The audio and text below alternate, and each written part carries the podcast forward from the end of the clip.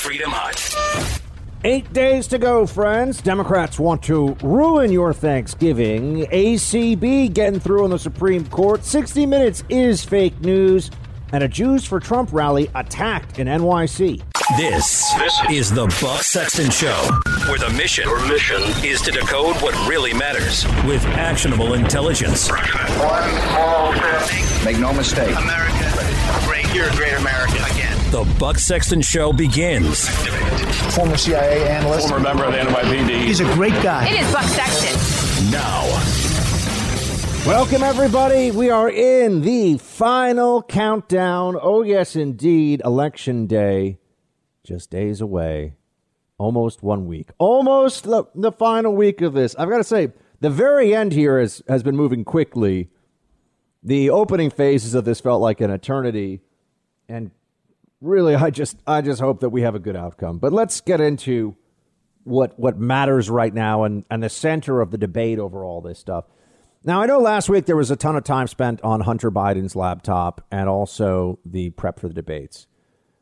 How many of you even remember much of the debates? I can tell you, I have to think pretty hard. I can pull some aspects of it. The Pennsylvania fracking vulnerability that Biden now has. There are some areas, uh, for sure, that I think the president scored some points. But as we know, look at the polls. Didn't really move the needle very much. And we're now in these last days where I think everyone's starting to focus in on a couple of things. And hopefully they get it. The economy and COVID. That's it.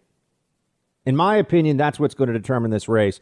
It's amazing that, that immigration is barely even discussed at all. It's barely even an issue. Um, Health care ties into COVID and the economy. Uh, but if you look at other major areas of decision point here, uh, if you look at other places where people are still deciding, the fact that the president hasn't started any new wars, the fact that the president has gotten these peace deals in the Middle East, that's not going to be the final, the uh, the the final straw that either gets him for four more years, or is the reason Joe Biden is victorious. Which I even saying it out loud, it makes me kind of sad, but I think that COVID is the most important narrative in the country right now for politics and this election. And I, I don't think that I'm alone on this one, but I do believe that there needs to be a much bigger, a much bigger focus on what ha- what is reality and what is just a lie. The United States is about to go into another series of it, already has some lockdowns in places, but it's it's going to go into another round of restrictions, lockdowns, whatever you want to call it, to try to stop a virus that Plainly, these restrictions cannot stop. It did not work the first time around. It just ripped through areas until the virus was done. That's what happened in New York and New Jersey. That's what happened in the South. It's happened in a lot of places across the country. But we forget all those lessons, or we're forced to forget all of those lessons. And uh, I think a part of that is just the media recognizes that by making us all depressed and terrified and frightened, uh, we're likelier to vote for change. It's more, uh, it's a greater possibility that Donald Trump will not get four more years if the American people feel like the country is in really bad shape and terrible things are happening because of COVID. I mean, this is all pretty obvious. You get this.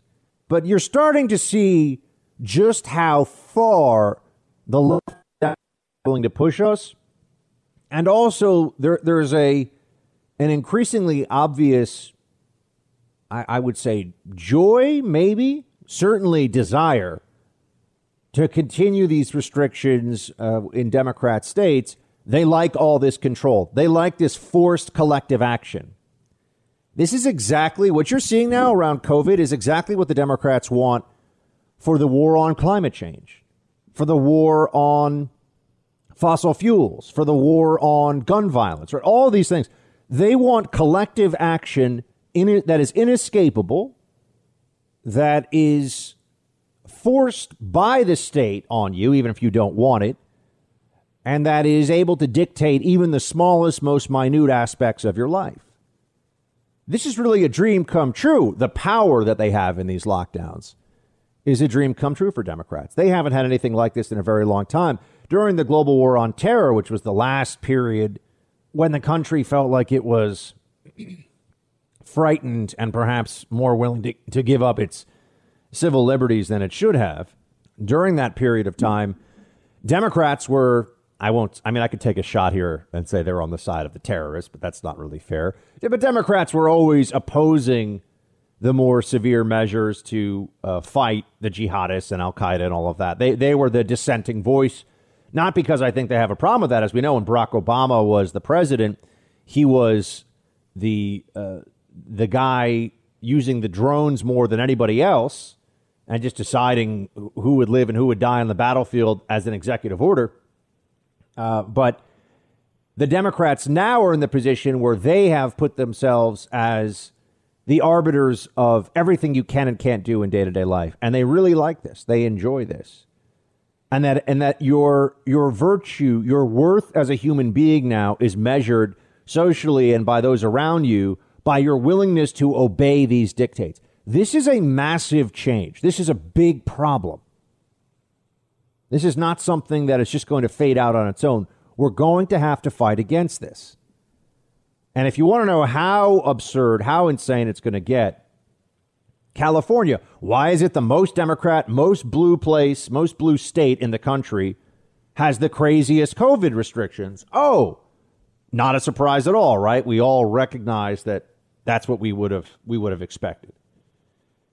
Um, but the new Thanksgiving rules. I know we're about to go into uh, Halloween here, but Thanksgiving will be soon thereafter.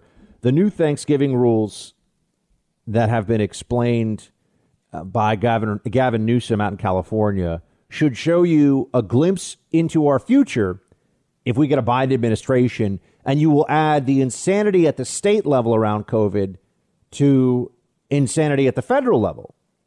Right? They're, they're telling you very openly that these are the plans that they have, right?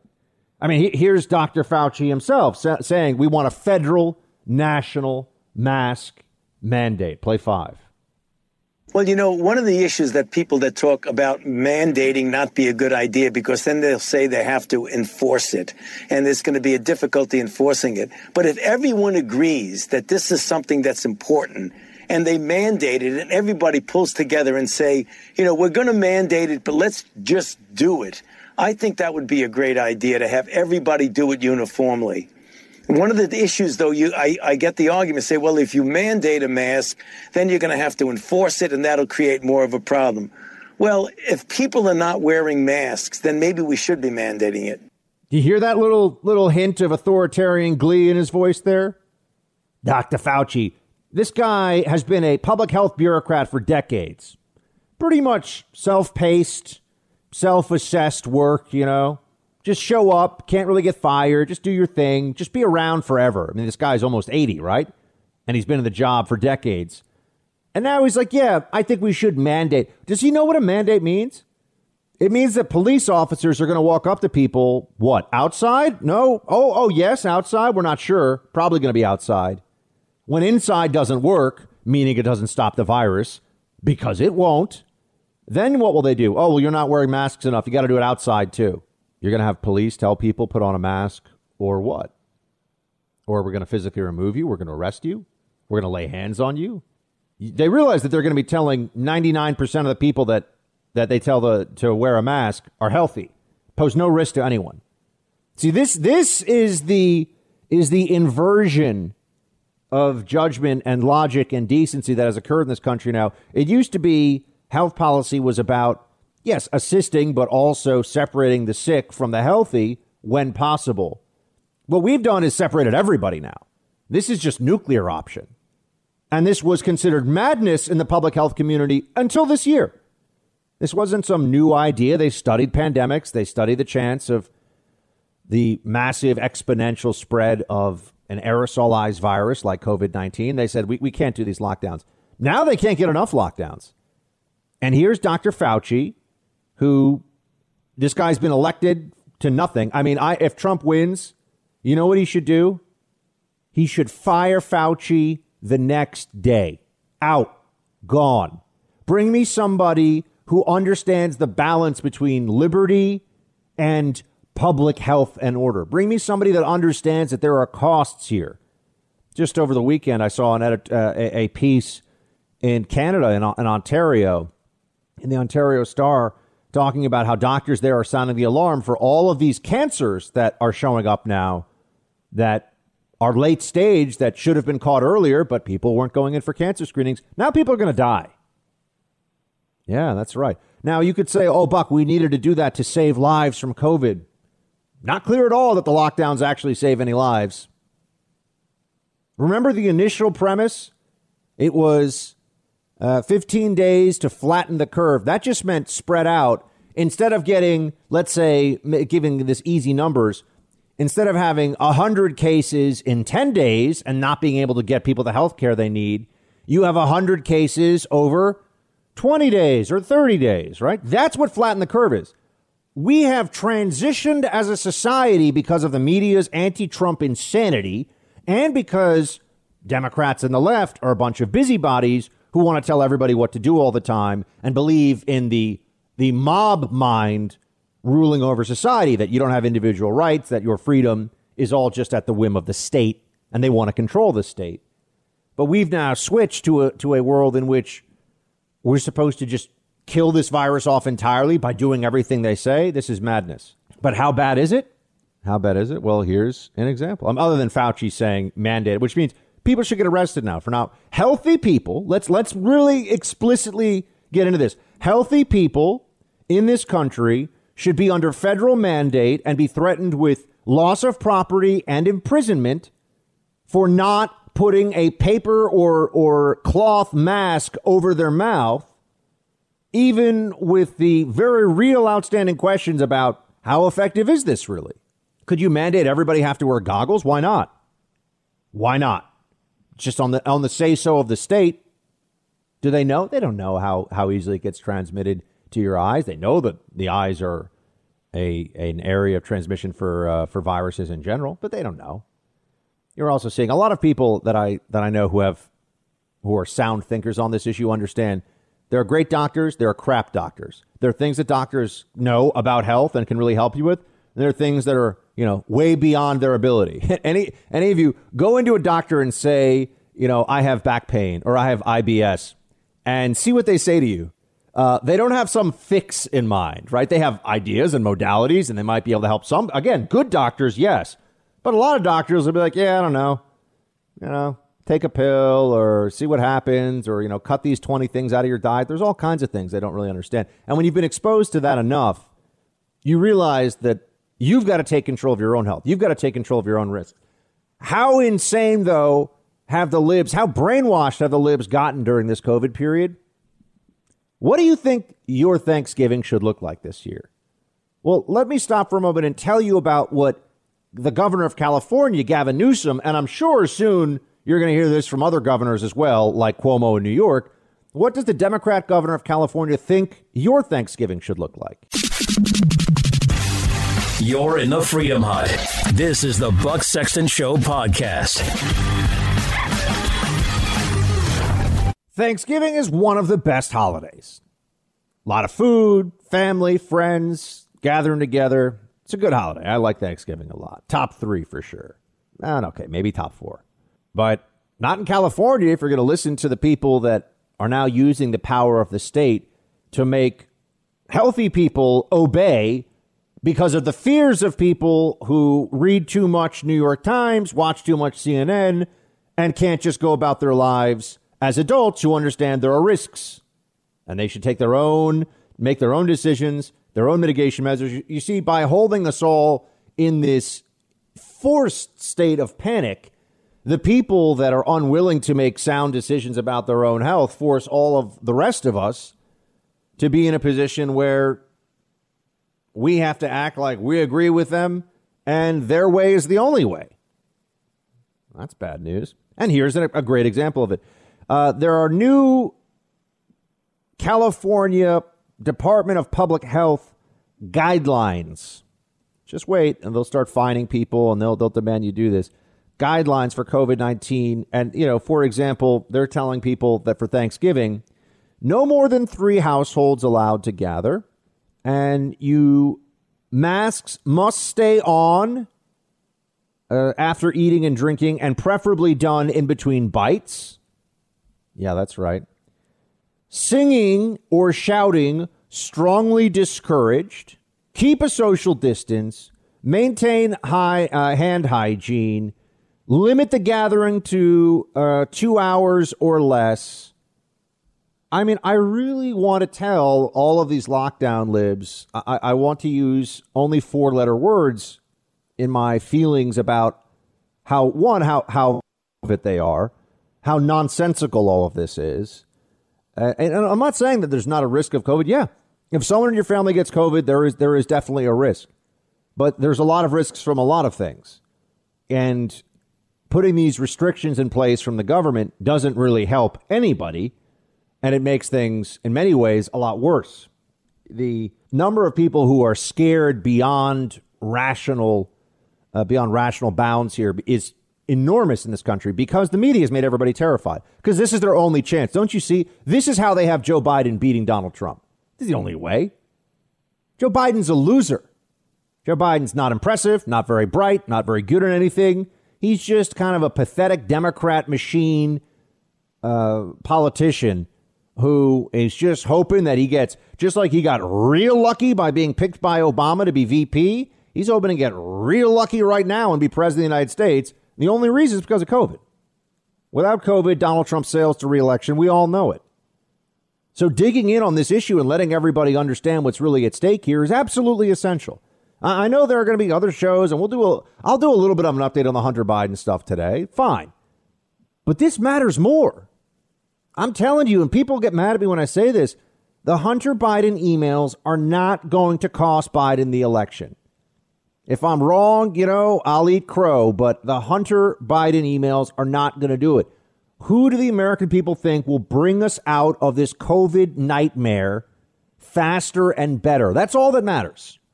For the election, that's it. And of course, that means the economy and it means our freedoms and it means a lot of things. But that is the choice that people are faced with right now. And I think that we've lost a little bit of time in, in making the case. Here's, a, here's an essential point Biden's plan for dealing with COVID is rooted in magical thinking that's completely illogical. That 200,000 deaths are, are, on Donald Trump's shoulders. What about what's going on in France and Italy and Germany and the rest of the world, where they've in many cases had more per capita deaths than we've had? Is Trump responsible for all of those too? There was never a plan to stop this virus. It's not possible to stop this virus. And yet, that's what Biden is offering to people? This is, this is completely false hope right? The real way is to stop terrifying everybody, let people start to go back to normal life who are at lower risk and build up herd immunity over time and get some vaccines out there and just go back to living. That's the choice. Do you want Biden dictating what you can do, whether you can leave your house, or do you want to have your life back? That's what this election's about. Thanks for listening to the Buck Sexton Show podcast. Remember to subscribe on Apple Podcast, the iHeartRadio app, or wherever you get your podcasts. We're at a dangerous tipping point right now. We're entering what's going to be the steep slope of the curve, of the epidemic curve. We know what that looks like from the spring. We know what it looks like from the summer. These cases are going to continue to build. There's really no backstop here. I don't see forceful policy intervention happening anytime soon. Um, we have a moment of opportunity right now to take some forceful steps to try to abate the spread that's underway. But if we don't do that, if we miss this window, this is going to continue to accelerate and it's going to be more difficult to get un- under control. Now, in, in a lot of parts of the country, it doesn't feel really, really bad right now because it's a little bad everywhere. Um, we don't have regions where it's extremely dense in any one region like we did when it was epidemic in New York or epidemic in the South. Outside of states like Wisconsin or Iowa, most states just have a lot of spread, but most states aren't at the point where they're extremely pressed right now. That's going to change over the next two to three weeks. I think things are going to look much more difficult. And so we need to take some steps right now. There is no public support for shutdowns uh, right. nationally like we did in the spring. That's not going to happen. So we need to reach for other measures. Yeah, Gottlieb, that's Scott Gottlieb there, one of the worst after Fauci. Well, what are we supposed to do? What are okay? So no lockdowns. You know what they do now? They demand all the uh, all the restrictions of a lockdown, but they say oh, we're not locking down. You know, or, or or they give you you know four out of five of the things you need for a lockdown, but then they because there's one thing you don't have mandatory stay at home orders, for example they say that's not a lockdown. No, we're, we're still under lockdown. There are, you know, they opened New York City for 25% dining, and I can tell you, I tried to find a place to eat. It's a joke. Restaurants aren't open. So, so what is that? That's just a talking point, you see. Without restaurants being able to open, they can't actually be serving customers, meaning, unless they're actually going to have people sitting in chairs, turning tables, doing what they need to do to make this a business, they're just not opening. But the people in charge are frauds. People like Cuomo and de Blasio and Gavin Newsom and Gretchen Whitmer and all these Democrats in Congress who are acting like they, they, they demand the lockdowns and then they blame Trump for the economic uh, fallout from the lockdowns that they demand and then pretend that they have an idea that's not lockdowns to make all this better. What is the Biden plan for COVID? Anyone who says, listen to the scientists, should punch himself in the face. What does that even mean? We've been listening to scientists all along. Hasn't done anything, folks. Curve goes up, curve goes down, curve goes up, curve goes down. Oh, yeah. If we only had everybody just holding hands, no, actually, not holding hands, that's bad, right? But, but if, you, if we had everybody in agreement, we would all just wear the same dirty cloth mask that's porous and that air goes above and below the actual mask itself as well as gets blown through it. If we all just did that, it would all go away. Really? Yeah. How's that? Uh, how's that Danish study that was that was with the actual scientific controls necessary to get a real answer? Oh, the study they buried. The study they buried. Right. I wonder why. Yeah. How's all the other stuff that you can find on the CDC website about the helpfulness of mask wearing in influenza season? Or the likelihood of a mask protecting you if you walk into a room and you don't have immunity to measles? if you wear a cotton mask. You know how effective that's going to be for you? 99% ineffective. Okay? That's what the actual studies say. But but but the measles goes through the cloth and it stops it. Yeah, sure. Sure it does. but here we are. Gottlieb and others are now saying, "Oh, if only you listen to us more, everything would be better." Okay, what do you want us to do? Not lockdowns, just a lot of stuff that sounds like a lockdown shut down businesses, limit non essential travel, whatever that means, put curfews in place. Uh, the uh, mayor of Chicago, Lori Lightfoot, has actually come out and said that she wants a 10 p.m. curfew to apply to Chicagoans' homes. Play 20. How will non essential businesses closing at 10 p.m. How will that help get the numbers down? Well, uh, uh, this is all about mitigating the risk of, of, gatherings and making sure that people wear their masks. So we're trying to do a series of mitigation efforts um, to look at the places where we know that the risk is highest, for example, in bars, um, and mitigate against that risk. But the other thing that we we're trying to also do, and it's difficult to break through, is people are getting comfortable in their homes and are having social gatherings, those are a huge source of the spread. So it's not just uh, what you do outside of your home, it's also what you do inside your home and making sure uh, that you don't invite people in that are not part of your immediate family or otherwise essential to be there, like a home care worker um, or something along those lines. That's where we're really seeing the spread. The case investigations, the contact tracing is pointing to home social settings as the primary area of risk now. Who can go to your home now? That's that's the business of the state. You know who you socialize with. As we know from the Newsom restrictions, how long you have family members over. After two hours, you got to send everybody home. Is there any science for that? We have reached a level of stupidity here that we really need to confront head on. Do you know how much it would how much it would help the country? How many billions of dollars we would save? How many people would uh, would live an extra 10 or 15 years if uh, oh if we just banned refined sugar? A lot. Oh, uh, by the way, anyone who knows anything about diet and obesity and what's happened in this country, uh, you would save thousands and thousands and thousands of. If you treated sugar like it was a you know Schedule One controlled substance, right? You can't. Sorry, no more, no more sugar added into anything. You'd save a lot of. You'd stop type two diabetes. You'd stop obesity. Well, not all of it, but a, a huge piece of it. Why don't we do that? Because it's not the business of the state. Because a lot of people can have sugar and they're fine. Most people have sugar and they're fine. So we don't restrict everybody else from being able to have a, a food product. They want to restrict you from having a life. They want to restrict you, and it's not like for a week or two. That's how they got us. They they let they made us concede our rights for two weeks. Okay, we'll be reasonable. Two weeks, we can all do two weeks. Now it's eight months, right? With a little bit of ups and downs in terms of the severity of the restrictions during that period. Now it's it's going on eight nine months, and they're saying masks and social distancing for all of next year too. That's the Democrat way. Do you think they'll ever admit that this was all completely ineffective and just made everybody miserable and ruined everybody's year and ruined everybody's businesses and did all these things? And they're just a bunch of morons who panicked and didn't want to be blamed. So they just kept on adding more and more of these little petty restrictions on our lives? Do you think the people that think that telling folks to mask up in between bites of food are, are intelligent enough to understand that their policies are failing and that this means nothing? And all they're doing is making everything worse. Kind of like BLM made everything worse for everyone. These COVID restrictions are just making everything worse. Oh, I'm sorry. It's it's stopping the disease from spreading. Really? Is it stopping the disease from spreading? We had 70,000, I'm sorry, 80,000 cases in one day over the weekend. Europe uh, has countries that have per capita even more. I think Spain right now is at 50,000 or maybe it's France, 50,000 cases a day. And those are those countries are much smaller than the US. You know, four or five times smaller in the case of um, of Spain. So, what exactly are we doing here? What's being accomplished by all this? Oh, everyone's so scared. Everyone's so... they they terrified everybody.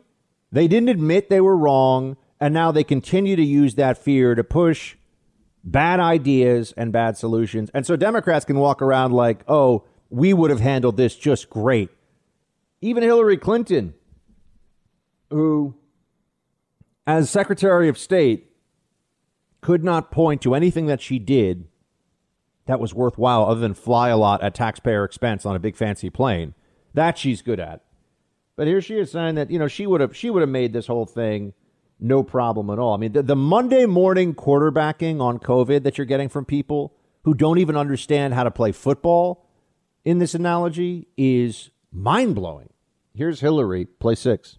And you noted that a lot of countries that did best in the pandemic were led by women, whether it was right. Jacinda Ardern, Angela Merkel. Do you think a woman president in the United States would handle the pandemic better? I have no doubt, especially if it were me. no, I mean, I was born for that. I mean, that's why I knew I'd be a good president. I was ready for crises and emergencies, and I would have done what you see these women leaders doing.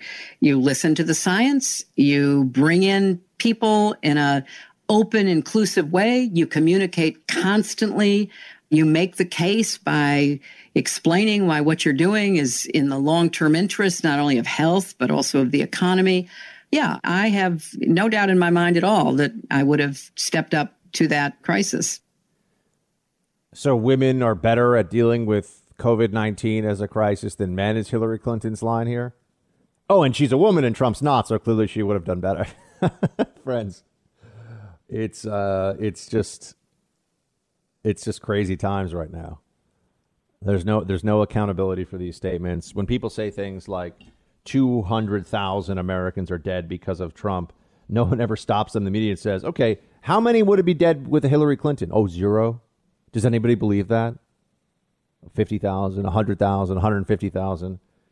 It's a virus, friends. It's a virus that spreads. We have not been able to stop it and they will not tell you the truth about the ineffectiveness of the measures they've already instituted and how much this has led to an increase in all the things that we said all along undiagnosed cancers, uh, people dying from, uh, from diseases of despair now, the increases in alcoholism. You know, I'm just starting to see in the New York Times they're adding they're adding some coverage now of how those of us who said, like me, back in August, schools are safe, Children should be able to go back to school. There is a completely acceptable level of risk, which is almost no risk to K through 12 children from COVID 19. The data 100% proves that. But do you think all the people that were like, oh my gosh, you're going to murder all the teachers and the teachers' unions and we wear our masks and all this stuff? Do you think anyone said, wow, we were in hysterics for no reason? That was really absurd. Nah. No apologies. None. Do you think that they are sorry for the fact that now, especially low income kids, are falling even further behind? Remember, it's not even just in their test scores or anything like that, in their overall development. Kids need to be around other kids. Kids need to be interacting in the world. We're, we're locking kids up like they're prisoners and telling them to stare at a screen, which there's already way too much of that going on anyway. And I swear, if I have, if I see one more parent out in a public place with their kids with their iPad out with no headphones on, I feel like there should be a law that I can just, I can a commandeer, uh, fancy way of saying steal their iPad until they promise to get the kid headphones. I, I don't know when we decided we were going to be barbarians and kids are going to be allowed to blast their video games in a public place where there are other people who are trying to, you know, think about what their life is is up to right now. Uh, this is, I know, a little bit of a digression, but I swear I keep seeing this, and I look at them. Do, do we just have no manners anymore as a society? You know, that's that's fine. Blast your iPad so that nobody can enjoy their meal or nobody can, you know, be on a train or a bus and have their own thoughts. Right? They have to hear the video game that someone's, you know, seven year old is playing but if you pull your mask down in between bites of, or, you know, uh, between bites of food and don't put it back on right away, you're a murderer. They're turning us against each other with stupidity. The statists, people who believe in government power above all else, they're enjoying this whole process and they're destroying our society. They really are. They're, they're pulling us apart at the seams, and it's all to take down Trump. Their psychosis is such a large part of this the reason for their anger and their fear is so much more a result of Trump actually than it is the virus. I know that's crazy, but these people, these anti-Trumpers are nuts. They are nuts. They have been brainwashed into a level of insanity that's hard to comprehend if you're not also insane with Trump derangement syndrome. You're in the Freedom Hut. This is the Buck Sexton Show podcast. ACB looking like she's getting through. That's a victory. Surprised the left didn't make more noise about it. I have some theories as to why that is, but uh, Trump is gonna is gonna end up here with his three Supreme Court picks. What kind of leadership would you want? Would you expect from Joe Biden if he did end up becoming president on things like the Supreme Court? What what would we expect Joe Biden to uh, to say here? Uh, well, here you go, play nine. If elected, what I will do is I'll put together a national commission of bipartisan commission of scholars, constitutional scholars, Democrats, Republicans, liberal, conservative, and I will uh, ask them to over a 180 days come back to me with recommendations as to how to uh, reform the court system because it's getting out of whack. Um, the way in which it's being handled. And it's not about court packing. There's a number of other things that our constitutional scholars have debated, and I'd look to see what recommendations that commission might make. This is a live ball. Oh, it is a live ball. No, it is a live ball. We're going to have to do that. And you're going to find there's a lot of conservative constitutional scholars who are saying it as well. The last thing we need to do is turn the Supreme Court into just a political football. Whoever has the most votes gets whatever they want. Presidents come and go. Supreme Court justices stay for generations. There's so much blather in there that it's almost hard to dissect. It's such a dumbass statement from Biden that you're taken aback for a second. Wait, what? First of all, who weaponized the Supreme Court? Democrats. Who got rid of the uh, filibuster used the nuclear option for judicial nominees? Democrats. Who went after uh, uh, Bork and Kavanaugh and uh, who has you know has been using the most vicious tactics possible to stop nominees from the other side? Democrats. This is a this has been a one way war.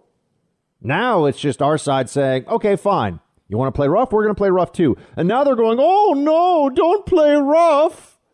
What are you doing? That's right. Now that we're in charge, at least for the time being, they don't like it. But but Joe Biden saying he's going to form a commission. Oh, I'm I'm sure some of the the uh, constitutional experts that come forward for this commission that he's going to form on whether to pack the court will be the same esteemed lawyers from you know Harvard Law School or whatever who came forward to talk about Trump's impeachment and how what he did was an impeachable offense. These people made just complete clowns of themselves, but benefits them to do so right? Well, you, you do the Democrats' bidding, you get more money, you get more fame, all the good things the mob, placating the mob can bring you, and the apparatus sitting atop the whole thing that plays the mob like a bunch of little puppets and they don't even realize it. That's what ends up happening, friends. Uh, but I just think that's so funny. Joe Biden, oh, we'll hold a commission to determine whether we should pack the court. I don't know, Joe. Maybe you should just have some actual ideas, some ideas about what is right and good and just for one of our most important governing institutions in this country instead of, well, we'll see what happens after the election.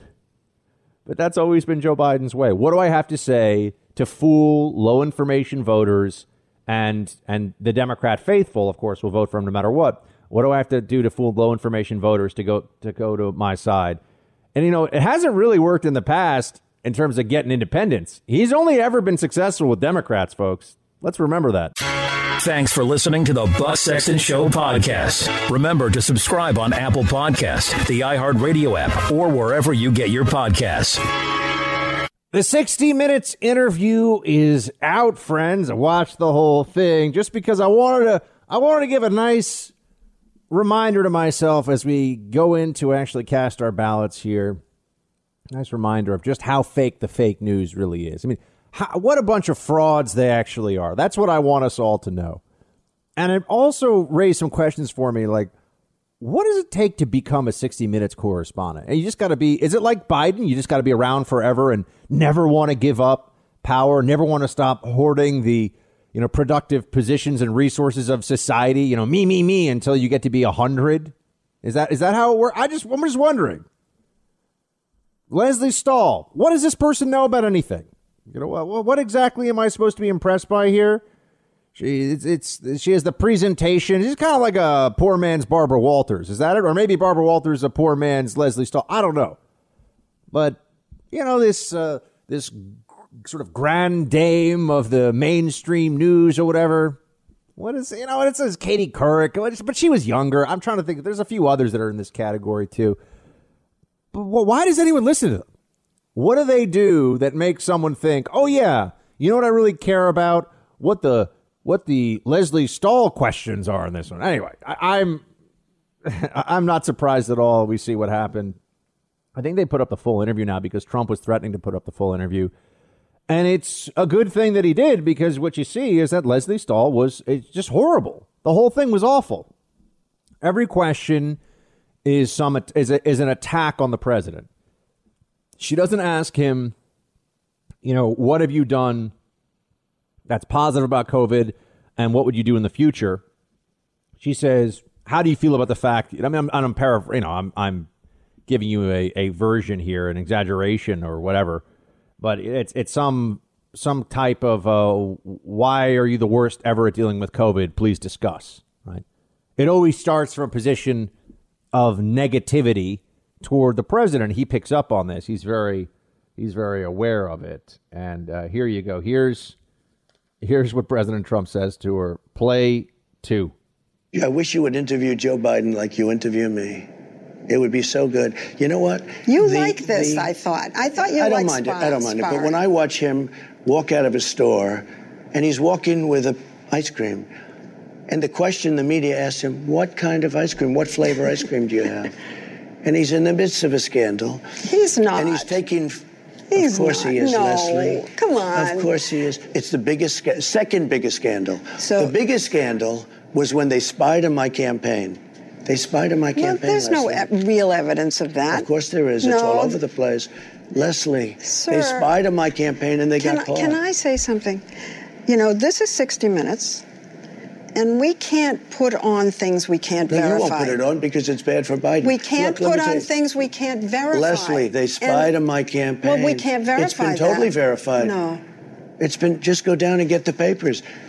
They spied on my campaign. They got caught. No. And then they went much further than that, and they got caught. And you will see that, Lesley, and you know that, but you just don't want to no, put it on the air. As a matter of fact, I don't know that. Okay. So what does she know? Has she been asleep for the last four years? What do we call the, the Attorney General of the United States, sitting Attorney General, said that there was spying on the campaign. The highest law enforcement officer in the United States, yes, there was spying on the Trump campaign. Remember that? The whole Bill Barr, oh my gosh, he said spying. And he goes, yeah, it's called spying. That's what happened. Does she not know that?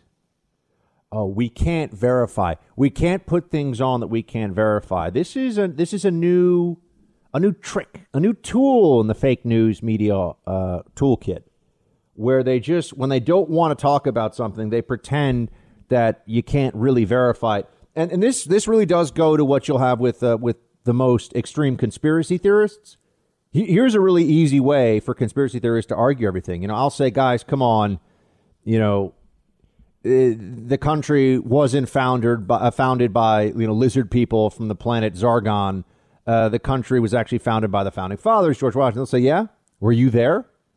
Do you do you show me a photograph? Do you know what proof do you have?" And and normal people understand that this is insane, but Democrats do a version of this now. Oh, well, we can't report on the Hunter Biden emails because we, we haven't we, we don't have the hard drive ourselves, or we can't verify that it's not Russian disinformation. Um, well, then try. Your job is to verify things. Like, what, what do you mean you can't verify this? But the, the Democrats did this as well. It's it's deeply intellectually disingenuous, but this is what they do. The Democrats did this. You remember with uh, under the Obama administration when there were a lot of mass casualty terror attacks that would happen. Remember all those ISIS inspired attacks, San Bernardino massacre, the Pulse nightclub mass shooting, uh, mass murder. There were these big attacks that happened, and the people who did them. I mean, in the case of uh, the Pulse nightclub, was that guy Omar Mateen. He's on the phone. He's like, "I am doing this for ISIS. I am doing this for jihad and for Allah." And then the Obama FBI. This should have been a big tip off, right? Oh, the FBI. Yeah, it was the Obama FBI. The Obama FBI redacted parts of the transcript for things like "I pledge allegiance to" redacted. Why? We, we, we all know what he's saying. You know, I am doing this in support of my brothers and sisters in redacted. And we, they would do this thing of we may never know the real motive. Remember that game? We may never know the real motive. Okay, well, we'll really, really extrapolate that one out. Really go with that for a minute. Can you ever really know the real motive? Can you know the real motive if somebody confesses on video and says, I did this because of? You know, X, Y, and Z. Maybe they're lying. Doesn't matter what proof you have. You can't get inside that person's head. You can never know the real motive. But notice they only do this when they don't want to talk about radical Islam and jihad because the Obama administration was running around bowing to the Islamic world, begging forgiveness for all of the bad stuff America has done. You remember that? So then it, it didn't look good when they were coming when when they were inspired, I should say, within our own country to murder their fellow human beings in the name of a political entity known as ISIS that was a bunch of head chopping, women raping, evil murderers who all deserve to die in a pink mist, courtesy of the United States military. Thank you very much for those men and women serving who were part of that effort. So you can always play this game. We may never know the real motive. And Lesley Stahl, 60 Minutes correspondent, we can't verify that. Well, if you're going to say that there's such a thing as Russian disinformation that looks at Russian disinformation that plants the laptop, gets to uh, you know, gets to Hunter Biden's private photos, learn knows all of his contacts, puts all the email. I mean, yeah, you can always say, "Oh, it's a super deep fake." This is like people that talk about moon landing stuff, right? Oh, it's it's all a deep fake. Usually, you laugh at them. The Democrats are now the actual conspiracy theorists. You see, when they have facts and evidence that goes against. Here's Lesley Stahl. We can't verify. We can't verify your campaign was spied on okay, other than the mountains of evidence provided by congressional investigation as well as by the Attorney General of the United States, who also stated openly that yes, there was spying. Can't verify that though? She makes it sound like we're not going to air that on TV. She's a partisan lib imbecile, but she plays her part. You know, probably makes two, three million dollars a year to show up there, and, and is not a very good interviewer. Another part of this, just not very good at this. That's one thing that I've always found so interesting. I mean, Brian Stelter, I'll never forget this guy. The one time he had me on on his show, he tried to come at me. This is when I was a CNN contributor years ago. Tried to come at me on some issue of terrorism, uh, and and how I knew that something was radical Islam versus you know it, it, was actually a version of we may never know the motive. Brian Stelter wanted to ambush me on his show about we may never know the motive, and it's like okay, Brian, I actually have expertise in this area and got about fifteen to twenty IQ points on you. So good luck with this one and he looked very foolish in the interview. They never even told me. They just cut it out of the show. It was a pre-tape. They just cut it out of the. It was on a Friday. They cut it out for Sunday. But I also remember this guy. I've I had never seen anyone at that point who had his own show on cable news, with the exception of uh, Ronan Farrow, who looked like you know a lost kindergartner. Like I've got my own show. Look, MSNBC. Uh, I've never seen somebody with such uh, unbelievable lack of TV skills, basic TV skills, reading off a prompter, interviewing, asking questions, who had their own show, their own show on cable news. It was remarkable, right? Uh, that was Brian Stelter. There are others like that too, who the moment they don't have a staff of, I mean, some of these CNN shows have 20, 30 people working on the staff, you know, sending them research, writing all their questions or whatever. Uh, the moment that's gone, all of a sudden you go, is this person even very well informed? Is this person particularly bright? The answer is no. But they've played the game, they do what they're supposed to, and they rise anyway. It's all smoke and mirrors, friends. There's so much of this in the mainstream media, so much of this in the mainstream news divisions of, of all these different networks. Basically, the, the elevation of uh, highly self involved, narcissistic, uh, Democrat dumbasses into positions where we're all supposed to go, oh, well, they're the height of journalism. Yeah, you mean like Dan Rather?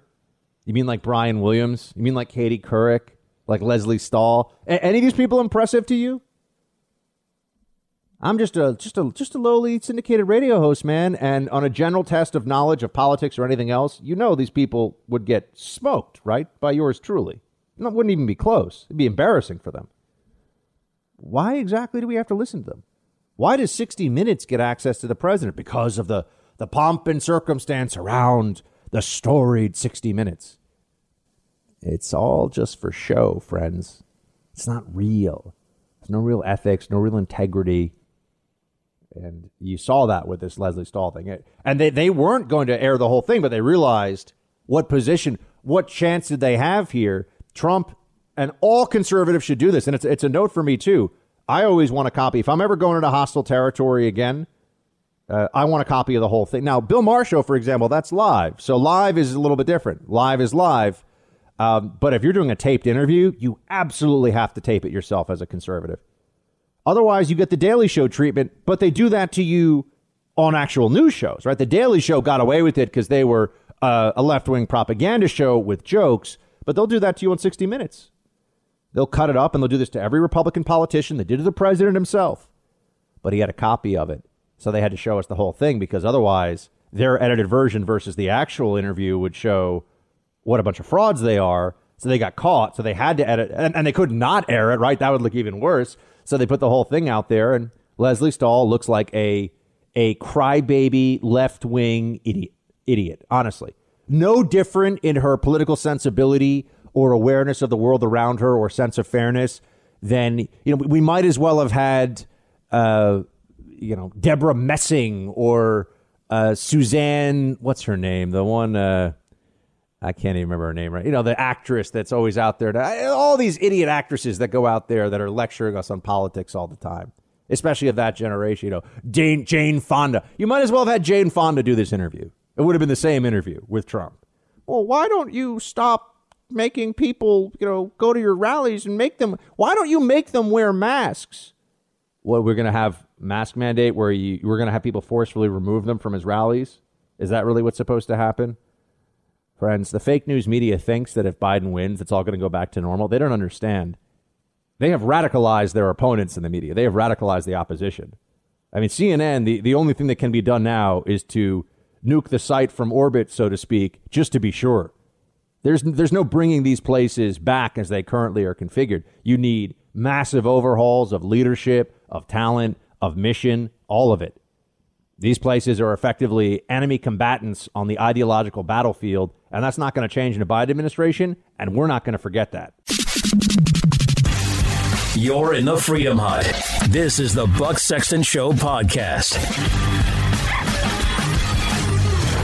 Do you know what you told me a long time ago when I asked why you keep saying fake yeah. media? Yeah. You said to me, I say that because I need to dis- uh, discredit you so that when you say negative things about me, no one will believe you. I don't have to discredit you. But that's what you You've told me. You've discredited yourself. You know, I didn't want to have this kind of angry. Of course you did. No, I didn't. Of course you did. No, I didn't. Well, then you brought up a lot of subjects that. Well, I said were I'm gonna ask you tough up. questions. They were inappropriately But- brought up right from the beginning. No, your first question was, "This is going to be tough questions." Why? You don't ask Joe Biden. I saw your interview with Joe. The interview with I Joe never Biden. did a Joe it was Biden a joke. interview. The interview, 60 Minutes. I see Joe Biden giving softball after softball. I've seen all of his interviews. He's never been asked a question that's hard. Okay, but forget him for a minute. No, but you You're start with president. me. You're president, and Excuse me, Lesley, you started with me. Your first statement was, Are you ready for tough questions? Are you? That's no way to talk. It's no way to talk. Yeah, do you think she sits down with Joe Biden and says, "You ready for me to hammer you with with biased questions, the who, with the premise that you disagree with"? You, you think that's how she would start with Joe Biden? No, I, don't- I don't. I don't think so. Uh, I think we all know exactly how how that would go. And good for the White House for at least taping it on their end here, because otherwise it would have been another hit piece, another hit piece that wasn't based on really Trump's answers. It's just the way that they cut it and paste it and pull it all together. And 60 Minutes does this thing too, where they have the the narration voice that comes in, so you don't get to actually challenge. It's really quite dishonest in a situation like this. You don't get to challenge as the interviewee what is being dropped in. They'll say, you know, they'll have the the Lesley Stahl asking Trump a question, and then her voice will be interspersed into a moment there where all of a sudden it'll be, we checked on the facts of this, and turns out that what the president said is a lie. And then it just goes back to the interview, and it's like, wait, hold on a second, what? That's what they do. It's also fraudulent. But this is what they need to do. You have to remember that. You almost feel bad for them because, although I, I don't feel bad for them, because this is the guy that they say should be president of the United States. Play eight. This is the most consequential, not because I'm running, but because who I'm running against. This is the most consequential election uh, in, a, in a long, long, long time. And the character of the country, in my view, is literally on the ballot. What kind of country we're going to be? Four more years of George. Uh, George, uh, he uh, is going to find ourselves in a position where, if uh, Trump gets elected, uh, we're going to be uh, we're going to be in a different world. I was to say that that that sounds to me like a what you would delicately call a senior moment. George, uh, George uh, Bush, no, no, wrong. We're to ignore that, right? The guy's having foggy moments. Does anyone think that gets better in two or three years with this guy as president? Oh, that's right. They don't care because then Kamala gets to take over. And Kamala checks the identity politics boxes for the left and will do exactly what the Democrat Party wants. We'll, we'll get into uh, Kamala Harris in a moment. She also was interviewed over the weekend. Some important uh, notes there about her. Uh, but Joe, Joe Biden was always saying he's going to listen to the experts, and that's the big difference between Trump and him. Notice how dismissive he is about a University of Chicago medical school trained MD who was chief of neuroradi- neuroradiology at Stanford University Medical Center. Uh, notice how Biden talks about that expert. Play four. Dr. Scott Atlas. And he is advocating young people go about their business and older people sequester. Nobody thinks he makes any sense. Nobody. No serious doc around the world. No serious doctor. This is like how they talk about climate change. That's a lie. There are thousands of doctors who have signed a statement that is supportive of exactly what was raised there, which is focus protection, protect the elderly and those with, with chronic conditions and those at high risk, and let everybody else effectively go through their lives normally. Uh, the Great Barrington Declaration, thousands and thousands of doctors, including from places like Stanford and Oxford and Harvard and Yale, they have signed that. So here's Biden telling you no one agrees with him. Well, that's a lie. Thanks for listening to the Buck Sexton Show podcast. Remember to subscribe on Apple Podcast, the iHeartRadio app, or wherever you get your podcasts. Okay, team, what is the latest with these Hunter Biden emails, the investigation into Biden family corruption, and also what's going on in the absolutely pivotal state of Ohio just days before this election? We got Congressman Jim Jordan with us now to answer these questions. Congressman, thanks for thanks for being with us. Good to be with you, Buck. So the Hunter Biden emails, a lot of attention on the right for this last week. came up in the debates. Nothing really all that memorable in the exchange, from at least what the what the polls afterward showed.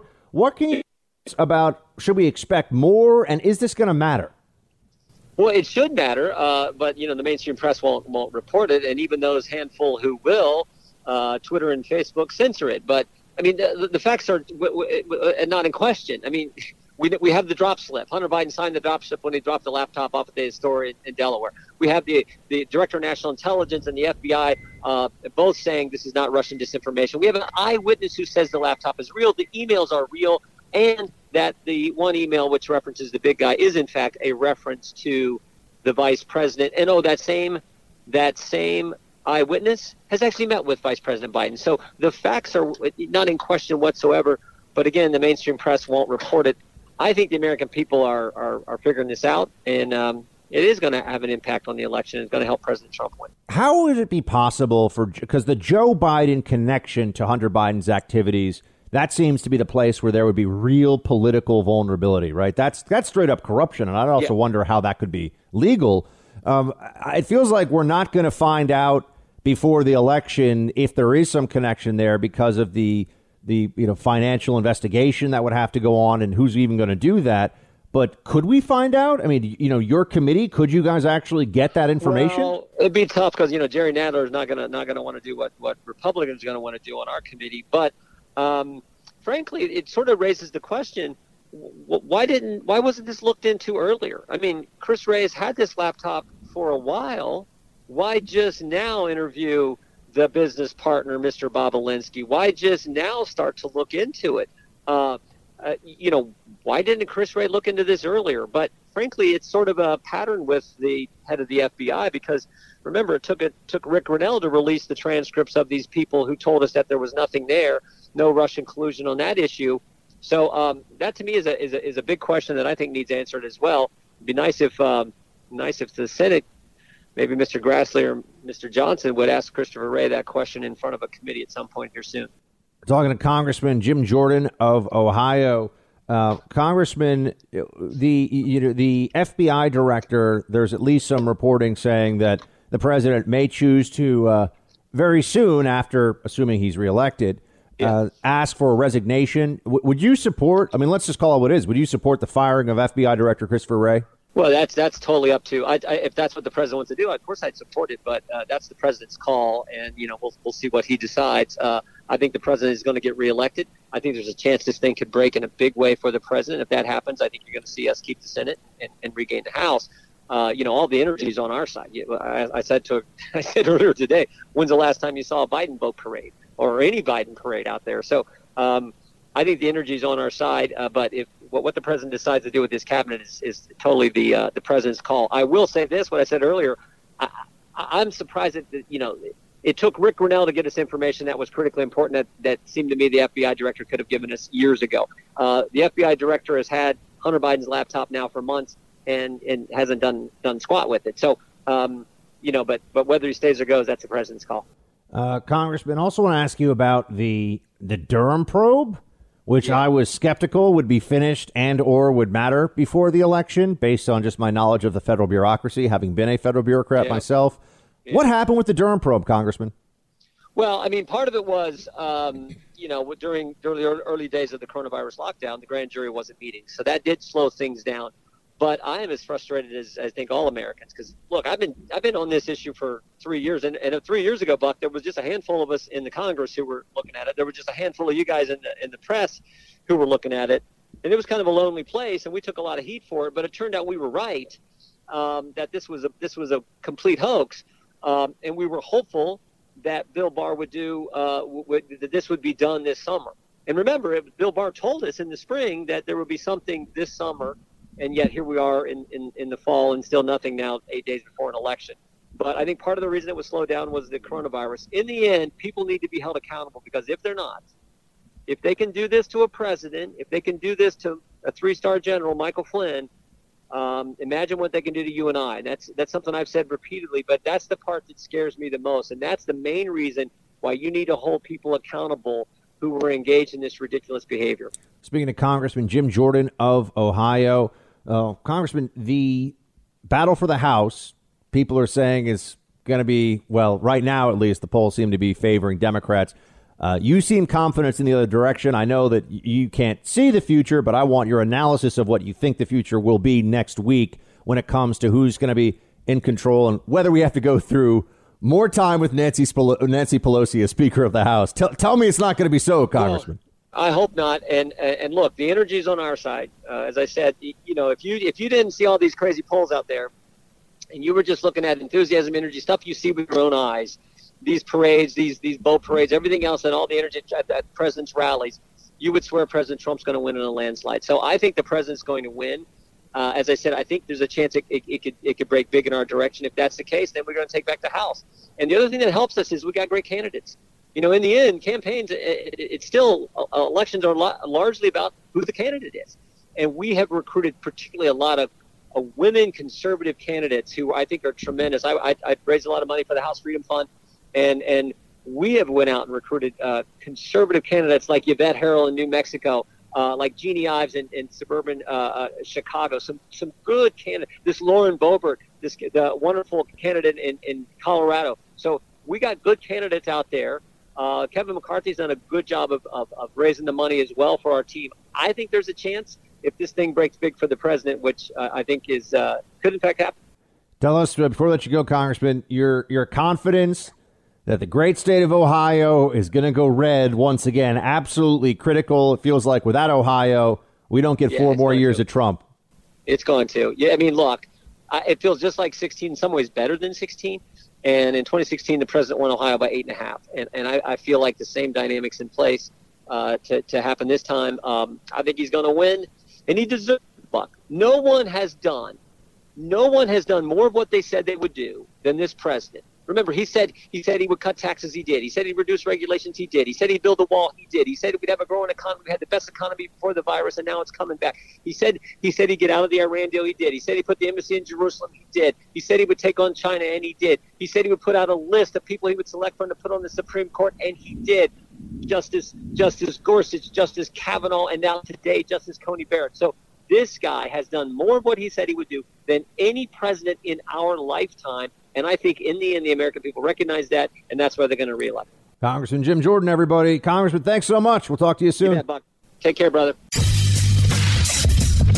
You're in the Freedom Hut. This is the Buck Sexton Show podcast. Adam Schiff, dishonest guy, totally dishonest guy, made up my conversation. Remember the halls of Congress said quid pro quo eight times. I didn't say it at all. Isn't it lucky I had a transcriber? Isn't it lucky? Otherwise, it would be my word against Shifty Schiff. But think of it, think of it. So Adam Schiff, he's out there and he's talking about what's taken place. And here it is, the laptop from hell. He said, it's Russia, Russia. Here we go again, Russia, Russia, Russia. I think Russia must look at us and say, these people are stone cold crazy. this is this is Russian disinformation. I'll tell you what, we got to get back to business. This is crazy what's going on. They should be embarrassed by this. The libs, the Democrats, but they're not because it's not about being honest or correct. It's about the attack. It's about the slime. And also the defense here right? The attack on Trump, that he's part of a Russia collusion scheme again, and the defense of Hunter Biden's laptop and the obvious Biden family scheme that I think now no serious person can can pretend is not the truth. Forget about Lesley Stahl. We can't verify that, sure.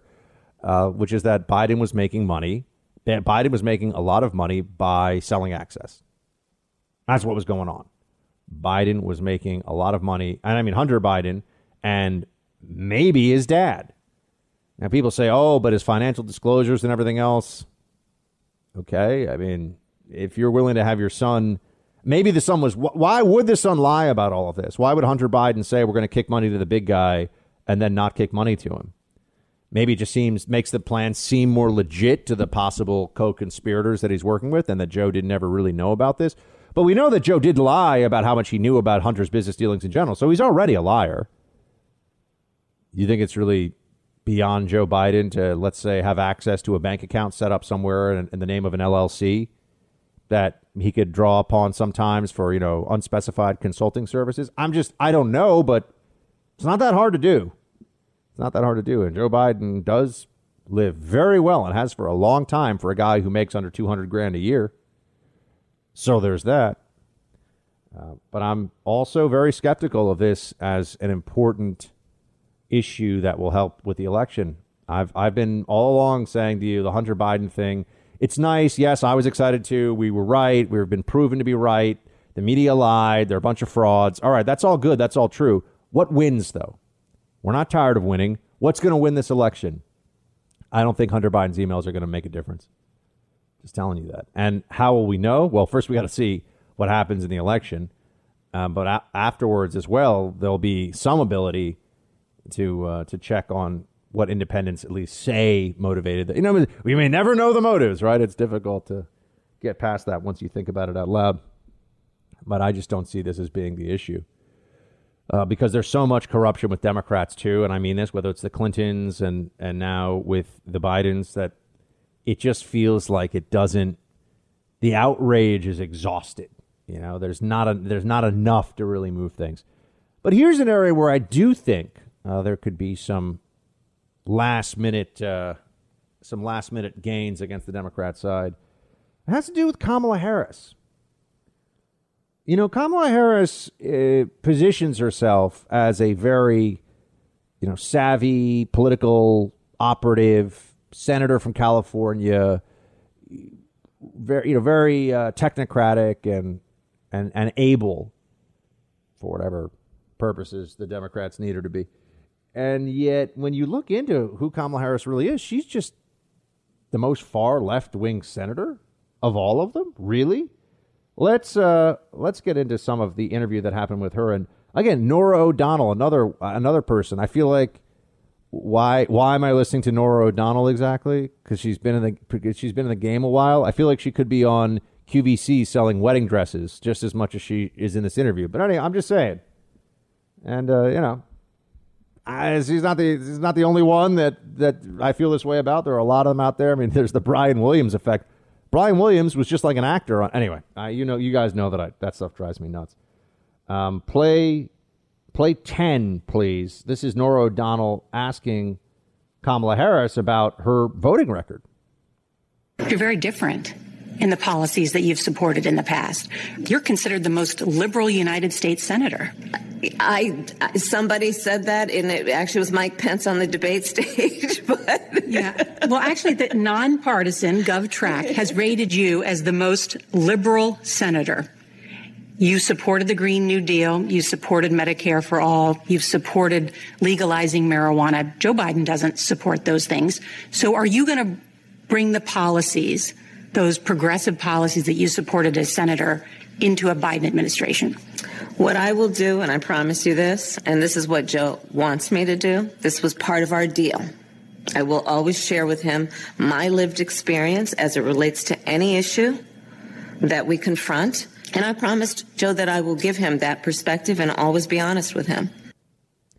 That's a total non answer from Kamala, as you know. Bring my lived experience. We all, what does that even mean?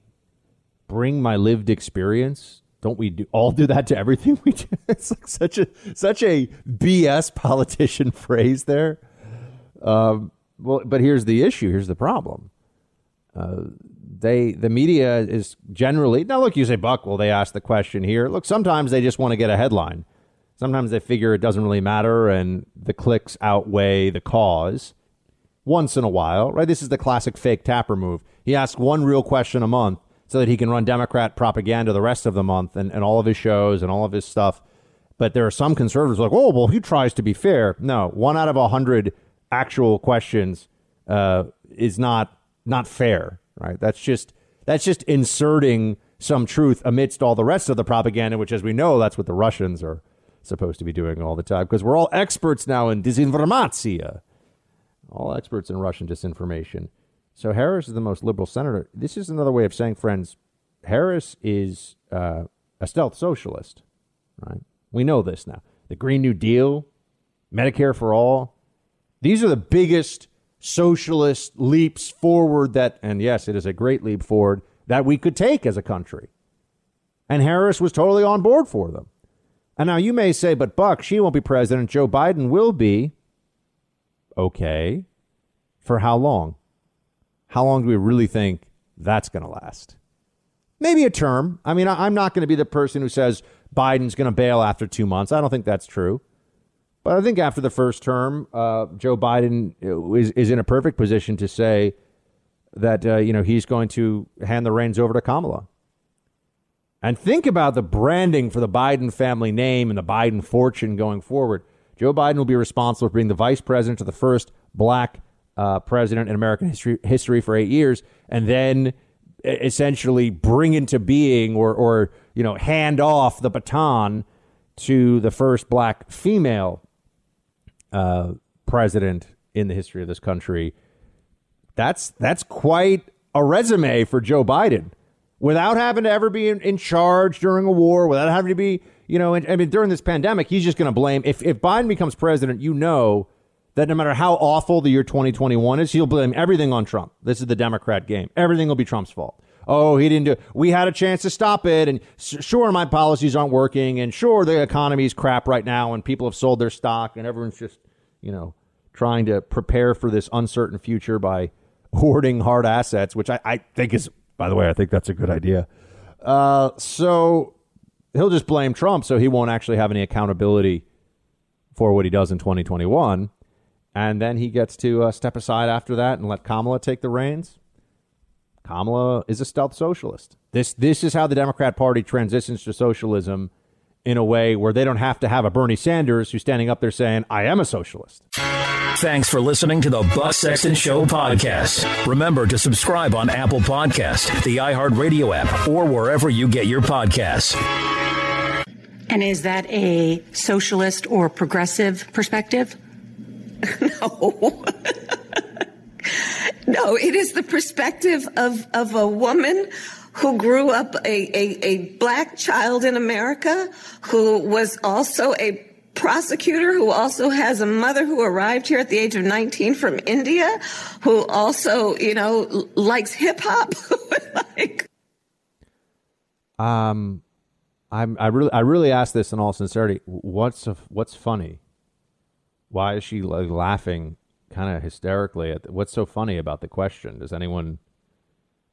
Kamala does have a, a habit of of laughing at at I wouldn't say necessarily inappropriate. That sounds a little bit severe, but at, at strange times. And I wonder how much of that is just a habit or it's a dodge, especially after being asked a question. Yeah, look, credit where it's due. Norah O'Donnell asked her a real question here.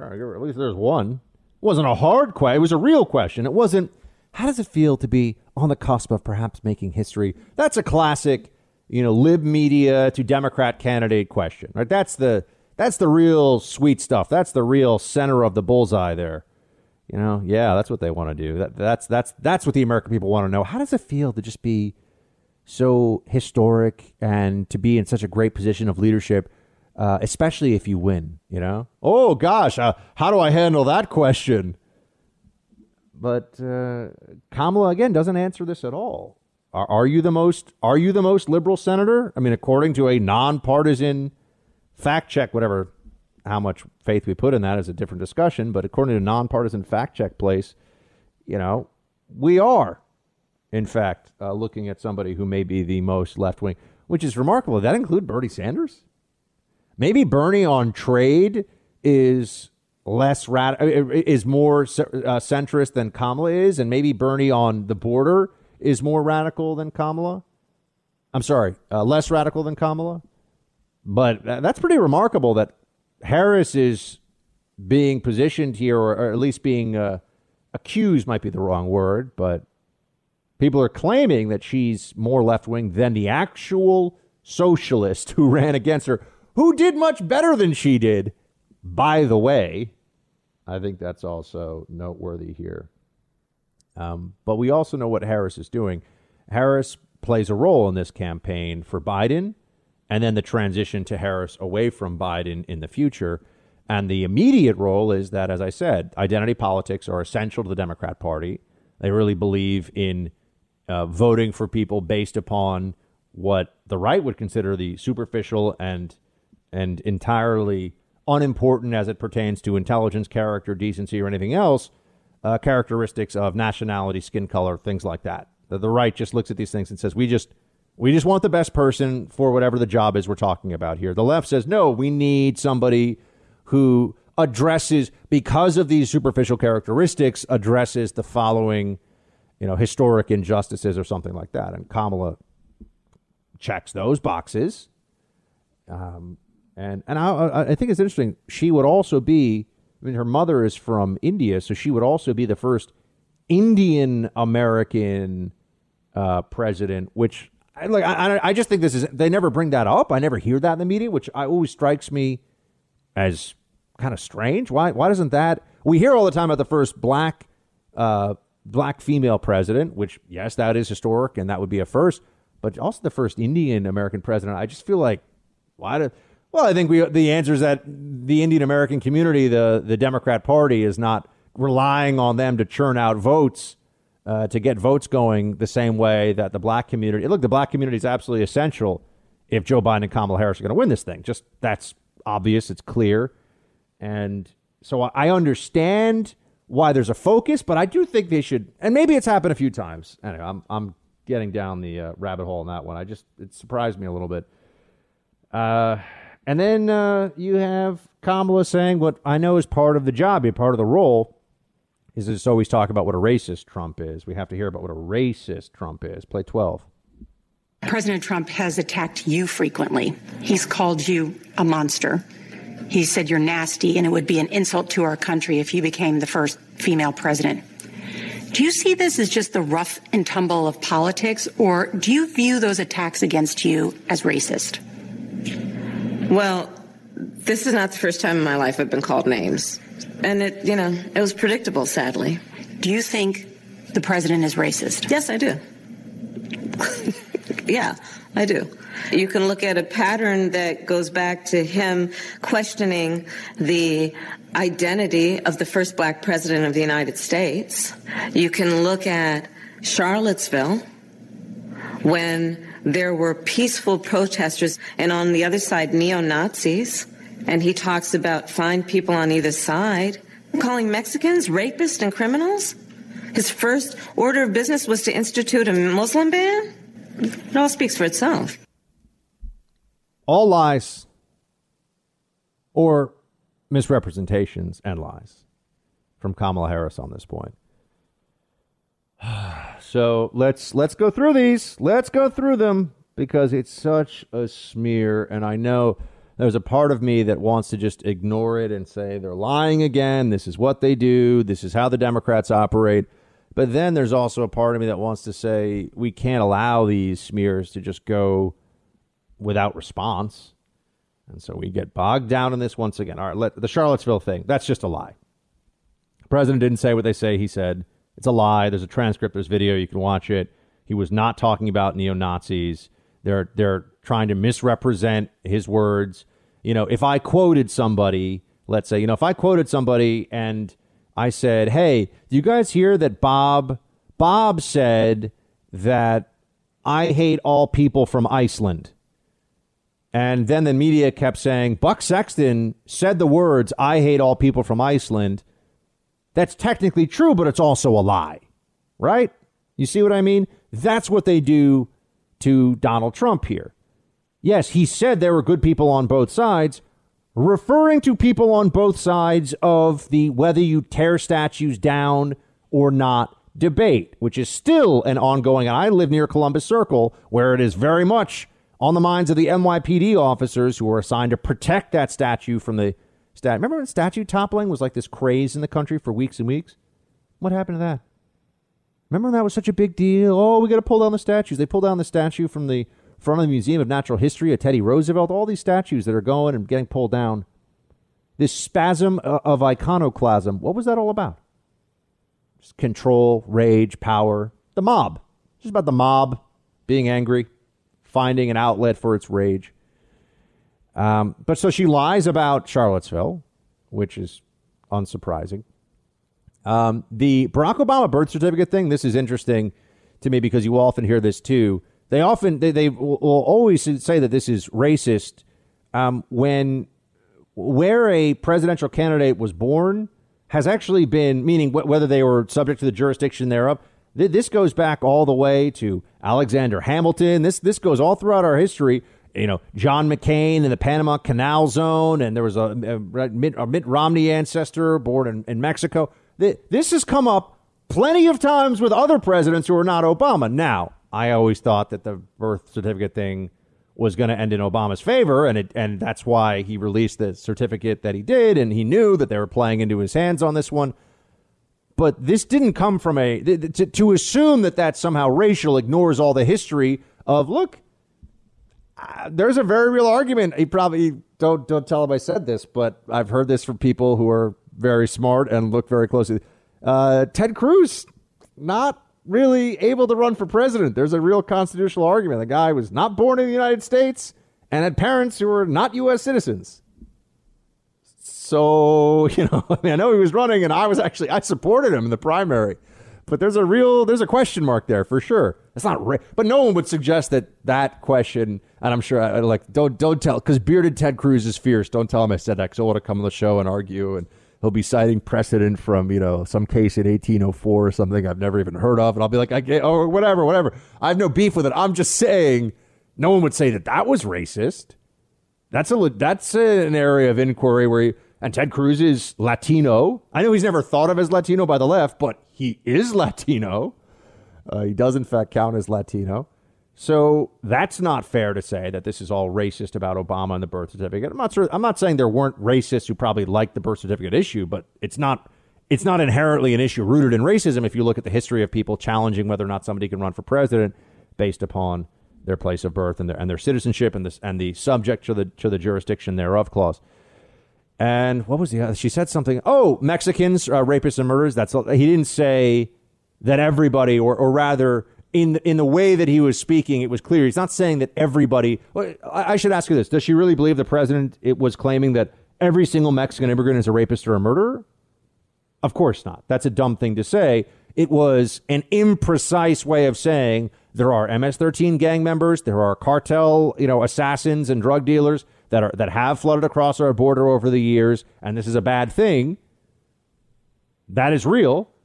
The president was imprecise in the way he described that, but he also was one of the first people who was willing to even talk about it. But she's, again, acting like she can't understand plain English or, or the way that people speak English because he was clearly not suggesting that everybody who comes into the country is a rapist or a murderer from Mexico. That's a very, a very dumb thing for anyone to suggest.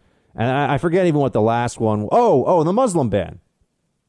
You mean the temporary restriction on travel from countries identified by the Obama administration as having a high degree of uh, terrorist threat?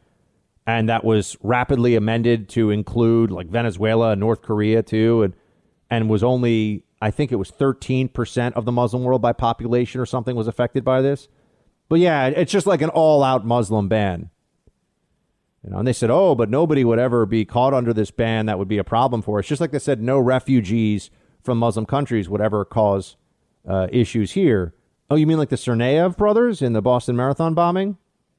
Refugees, folks, from the Caucasus region, a Muslim, a Muslim region of the former Soviet Union. Uh, there was also a guy caught, I think, in Kentucky who was a refugee from Iraq who was planning terrorist attack in this country. So yeah, no, it does happen. But the media just went went crazy on that issue. But notice I've gone through each one of these things. The reasons she gives for Trump are racist are either lies or completely decontextualized and dishonest uh, takes on what the president's position is or what he said. Oh, and since we're talking about lies and decontextualized statements, let's bring up the ACB, who's about to be Supreme Court Justice. Yay! Here's what Kamala said about that. Play 13. I believe that this whole process has been absolutely illegitimate. Uh, the American people are voting by the tens of millions, and the election is going to be over in nine days. And let the American people, and the majority of Americans agree with this, by the way, let the American people decide who's going to be their next president, and then let that president decide who fills a lifetime term on the highest court in our land. But do you feel that she's I will qualified? be voting against her. Do you feel she's qualified, though? I believe this is an absolutely illegitimate process. An illegitimate process. How? I don't like something is not the same as saying it's illegitimate, right? I would prefer another outcome is not the same thing as saying something's illegitimate, but Democrats try to treat it like it is. This is just losers whining about something where they didn't get their way. That's all it is. Illegitimate process. Oh, and her, her claim about the American people, that's, a, that's also a lie.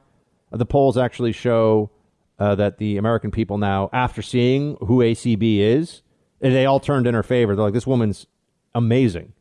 We'd be lucky to have her on the Supreme Court. And we are lucky because we have her on the, or we will, we will shortly, I mean, depending on when you hear this, shortly have her on the Supreme Court. So that's a very good thing. But Susan Collins voting against it, eh, look, I get it. Democrats do this sometimes. This is the head fake.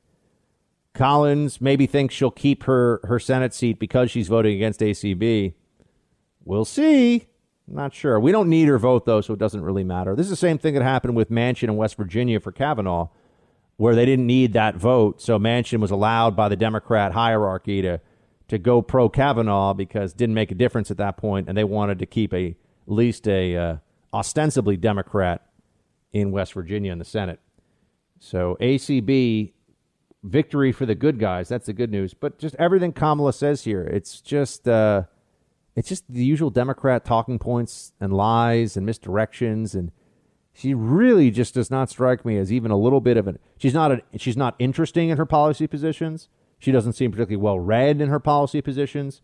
She was a kind of line prosecutor in the San Francisco DA office who attached herself to a very powerful man in San Francisco Democrat politics, and then just worked her way up the uh, up the apparatus, and that's what ended up happening.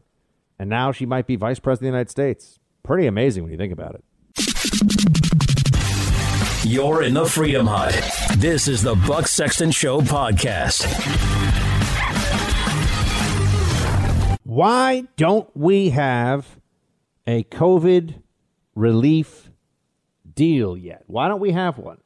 Well, because Nancy Pelosi uh, doesn't want people to get money from the federal government to make them feel better, to make the market stabilize, to make businesses, you know, continue to function or at least be able to hope to keep their doors open again in the future until after the election. That's why. And here's how Pelosi responds to it when people are starting to realize she is the roadblock for millions of Americans getting much needed funds. Play 16.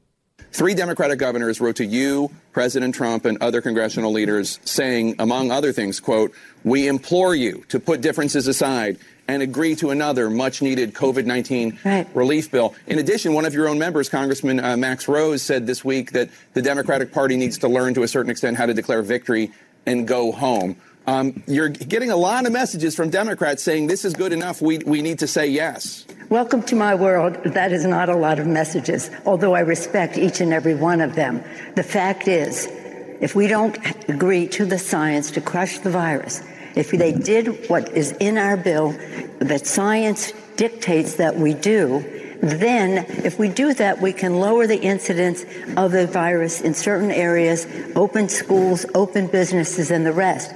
If we don't, we're just giving money to the president to spend any way he wants, and that has not been in furtherance of crushing the virus. So again, in terms of we all want an agreement. Nobody wants it more than the House Democrats. We represent these people. She keeps saying that we represent these people. Yeah, so do Republicans. What about the previous deals, Nancy? This is just supposed to be a re up of the cash that was given out in previous deals. They've already ironed out some of the kinks. They've made this whole thing more efficient. Why is it different this time? The answer is because Nancy wants things politically. That's the only thing that's different. The need of the American people is the same. The need of small businesses that are getting crushed right now is the same. But Nancy doesn't care. She just does not care. And she also thinks she's going to keep the House. So that means she's even more defiant. Play 17. You keep thinking that, Mr. President. You just keep on thinking that. Just another example of the delusional um, statements he made uh, there. He said that we're on the decline with the, the virus, that Right. But cleanest air, and cleanest If Democrats water keep the House, if Democrats keep the House, are you going to run for another term as Speaker? Yes, I am. But let me also say we have to win the Senate. Yes, she is. Nancy should be Queen Nancy until she's 100, folks. Don't you see? Can't ever give power up because it's about the people. It's a, it's about the ch- the children, and it's about it's about you, you know we we represent these people. Nancy represents herself, folks. Thanks for listening to the Buck Sexton Show podcast. Remember to subscribe on Apple Podcast, the iHeartRadio app, or wherever you get your podcasts. You know, listen, there is no place in the United States of America where two, three, four hour waits to vote is acceptable. And just because it's happening in a blue state doesn't mean that it's not voter suppression. You know, if we are waiting three hours, four hours, five hours, if this was happening in a swing state, there would be national coverage. So I don't want us to think that just because this is a blue state that this isn't a problem. This is very clearly a problem. There's a lot of work that needs to be done. But uh, that being said, at the same time, I am thrilled to see how many people who are overcoming this injustice, waiting in the lines anyway, bringing community supplies, snacks, lawn chairs. You know, we are going to overcome this hurdle so that we can elect the folks that will make sure that this will not be a problem in the future. That's right. A line, according to AOC, in New York to vote is now voter suppression. I, don't say this to be mean. She's just really dumb. What else can you? It, it, it should be embarrassing to the residents of Queens who elected this person to Congress. It's not. She's just not smart. Powerful? Yes. Influential? Absolutely. Bright? No. Not bright. But don't have to be, as we see. A lot of dumb voters out there, unfortunately. That's the problem, right? Dumb voters who make bad decisions and vote for dumb people. And this is an example of just the, the future of the Democrat Party here really believes that a line of people to vote is evidence of voter suppression. How, how is it? How are their votes being suppressed? They're in line. They got to wait. They all get to vote. What's the problem? Yeah, is government slow and inefficient at things sometimes? Sure. Is this new?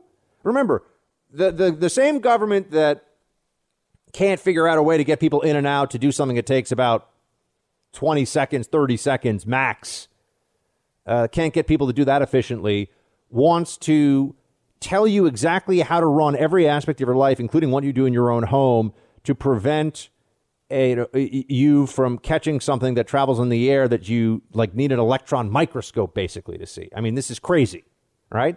But that same government supposed to be in charge, supposed to be running things. AOC is um, shockingly dumb, but you also have to remember she is the vanguard of the new Democrat left. She is a is going to be somebody she's going to keep getting elected and elected and elected. AOC is going to be Speaker of the House one day, friends. You heard it here. Give it uh, give it three more terms, four more terms. She'll be Speaker of the House. It's going to happen.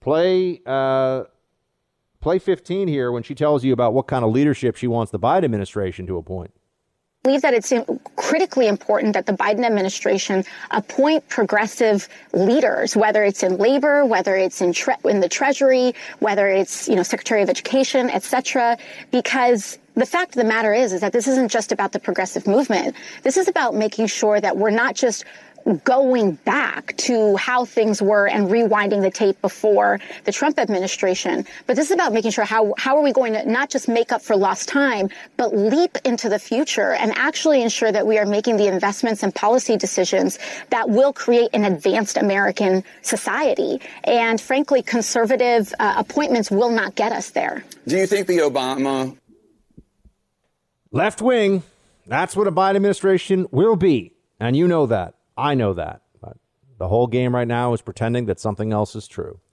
All right, let's get to roll call. Hit it. Ain't no party like a Team Buck party, because a Team Buck party don't stop.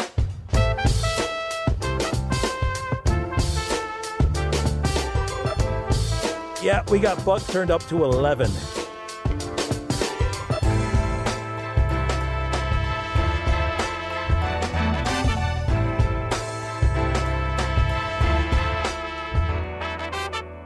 It's time for roll call.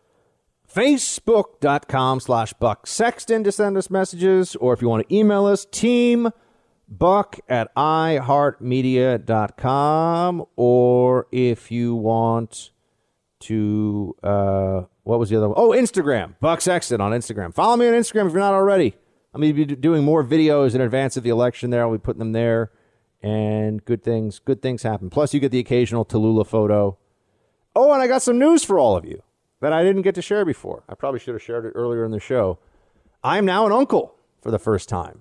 My little sister, Daisy, who is the most amazing little sister in the world, uh, just had, uh, and she's, you know, it's funny she's like married and now having babies, but I still think of her as my little, my little sis. Uh, she just had her first child, a son. His name is Ryan, and we're very happy. We're very excited. Everything's going very well so far. And this, uh, producer Mark, means you know what this means, right? You are officially Uncle Buck. Congratulations. I am Uncle Buck. Yeah. I'm going to have to change the connotation of that name. I'm going to have to do some work here so that Uncle Buck, when someone's like, oh, you're like an Uncle Buck, it means you're like the cool, hip uncle that takes the young lad to do kind of fun, manly stuff instead of the like fat ne'er do well who makes pancakes out of trash. And well, I, I don't even really remember Uncle Buck. I just remember not somebody I want to be associated with necessarily. I just want to know when you became cool or hip. Either one. Well, I'm going to have to become those things so that I can, uh, you know, I can then be the cool. You'll uncle, be the so- fun uncle. Yeah, the fun uncle. There, I'll be the fun uncle. I'll, I'll work on that. But yeah, I got my uh, I got my pertussis shot, so I can go over and see the. Ba- I haven't seen the baby yet. I haven't been over there because I got stuck with Tallulah. Not stuck with. It's always fun. But I got the French bulldog for the family, and so I'm in, I'm on dog patrol while my mom and dad and sister are all on baby patrol. So that's how this is going right now. I think that's the smart way for the Sexton family. Yeah, no, put me in charge of the canine. That's that I can handle. The baby, I don't know. They're so small. Baby's like six pounds eight ounces, I think, or something like that. You know, it's little. I've never Little even held a baby. I'm sorry. I've never held a baby. Really? Not once. I don't have any young cousins or anything. So Yeah, uh, I'm gonna go over and hold the baby soon. So anyway, I am Uncle Buck. Everybody, it's very exciting. All right, your thoughts now. Roll call. Wesley, hey Buck, big fan here from Staunton, Virginia. Your back and forth with producer Mark reminds me of the dialogue I used to have with my own little brother, who would check my vehemence and occasional brash intensity with calming, balanced words and a few well placed jabs to keep me humble. It's a great formula for balanced and endearing dialogue, and as you can tell, it invokes much nostalgia in my own heart every day when I listen to your show. Well, thank you, Wesley. I always consider myself to be a pretty liberal guy until pretty recently. I guess because with politics, like many other things, the most mainstream option often seems to be the safest and most sensible choice when viewed from afar.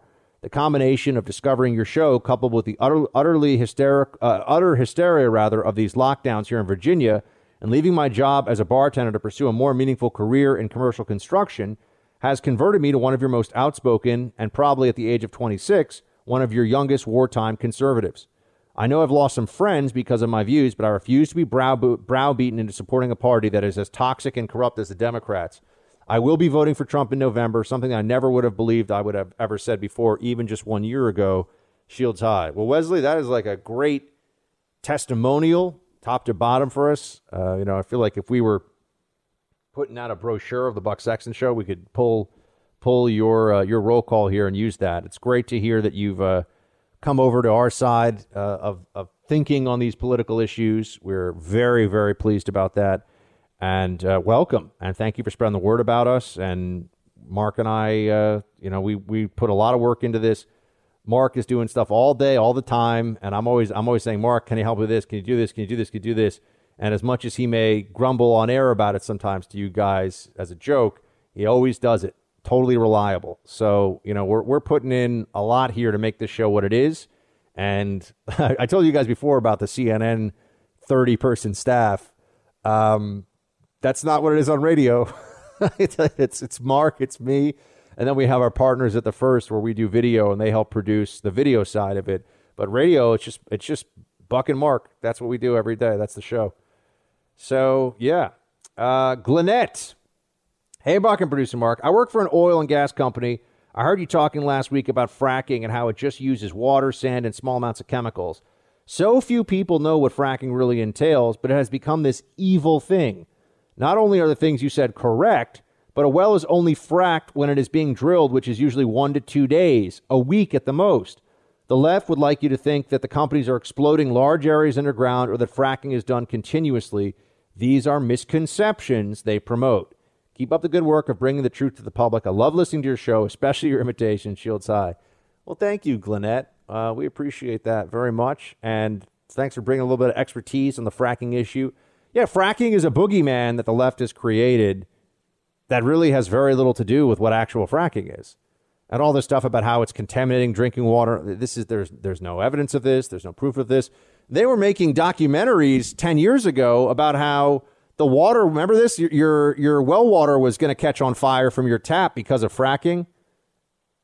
All this stuff is uh, it's, it's people that honestly lack real purpose in life, so they create these these uh, fake challenges for them that, that where they where they get to be a hero. They don't risk anything, and there's no real challenge to them, but they get to be a hero, and that's so much a part of the mentality here. It's a shame, but it's very real. It's going on all the time. Oh, that reminds me. Uh, since since we said Shields High at the end here from Gwinnett, I found a new show over the weekend that I like. It's not great, but it's good. It's along the lines of The Last Kingdom. It's on Netflix. It is in German, so you got to have the subtitles. But it's called Barbarians. I think it's Barbaren in the uh, in the German. But it's uh, essentially the period in where ancient Rome was trying to subdue some of the Germanic tribes, and they do a, the the costumes and the the whole historical vibe is very good. Uh, the battlefield stuff, or at least the, the fighting I've seen so far, is very well put together. Very high production value. I mean, I got to say, I so prefer, if we're having Germanic tribes, I so prefer them speaking to each other in German and reading subtitles than, than the Germanic tribes, for no apparent reason, having fancy British accents. Oh, this is about, you know, AD 60 or so. And so everybody in this Germanic area has an accent sort of like this because it's history. And in history, people have British accents. No. They speak in German because they're a Germanic tribe. And guess what? The Romans speak Latin because they are Latin speakers. And it, it makes the whole, because I, I, I prefer this, it makes the whole experience better. I know you have to read subtitles, which I'm okay with. But to me, it just adds such a level of authenticity for a historical piece like this, as opposed to what you have so much of the time where I, I just get sick of like, why not just have them speak in American accents if they're going to be speaking English, right? Why do we have to do the whole like, oh, I'm British, even though this is in German? It just doesn't make any sense to me. Do you know what I'm talking about, producer Mark? Yeah, when they do fake accents, even though they're in a different country, yeah, it's weird. Right, well, they love to they love to do this with shows where where they'll have like the show will be set in ancient Rome, and they'll have people who are the plebs who are or who are slaves who are poor, and they'll be like, "Oh, like, I, I sound like I'm a dock worker from you know the wrong side of London, mate. You know what I mean?" And it's like, what? This is this is ancient Rome. It's for dramatic effect, I guess. It's not. No, for, I know, but they, this is this has become a thing where we we always expect that the British British class accents translate into whatever period of history, and I'm like, why don't I, I, I don't know. I just think it's weird. I, but I guess we've all gotten used to it. But it. does I- anyone I- truly know how they used to speak? well, no, but Exactly. but I know they didn't speak with a British accent in Germany in like the year AD 60. That I do know. Well, they certainly weren't speaking English. Well, that That's yeah, sure. of course. That's but the, true. But I'm just saying, if you're going to speak English so that people can understand, it, you don't have subtitles. Just like let the actors be actors, right? You don't need to do this fake English accent. See, sometimes you have American actors playing, you know, German barbarians in the first century AD, putting on English accents. And you're like, what is this? like, well, why are we doing this? I mean, there's a lot of people like me. I'm not watching something with subtitles. I don't. I don't need to read if I'm watching TV. I, if I want to read, I'm going to read. Yeah, I'm only a couple episodes in. It's good. Oh, and speaking of episodes, I got something else for you guys. You're in the Freedom Hut. This is the Buck Sexton Show podcast.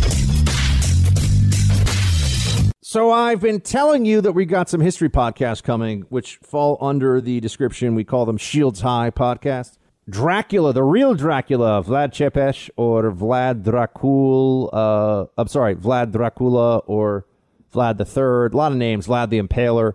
Uh, half done on that one. We're to have it out by this Thursday, but I need you guys. This is to be our test case. I need you. This is total. It's history, not politics. No talk of the election. Nothing.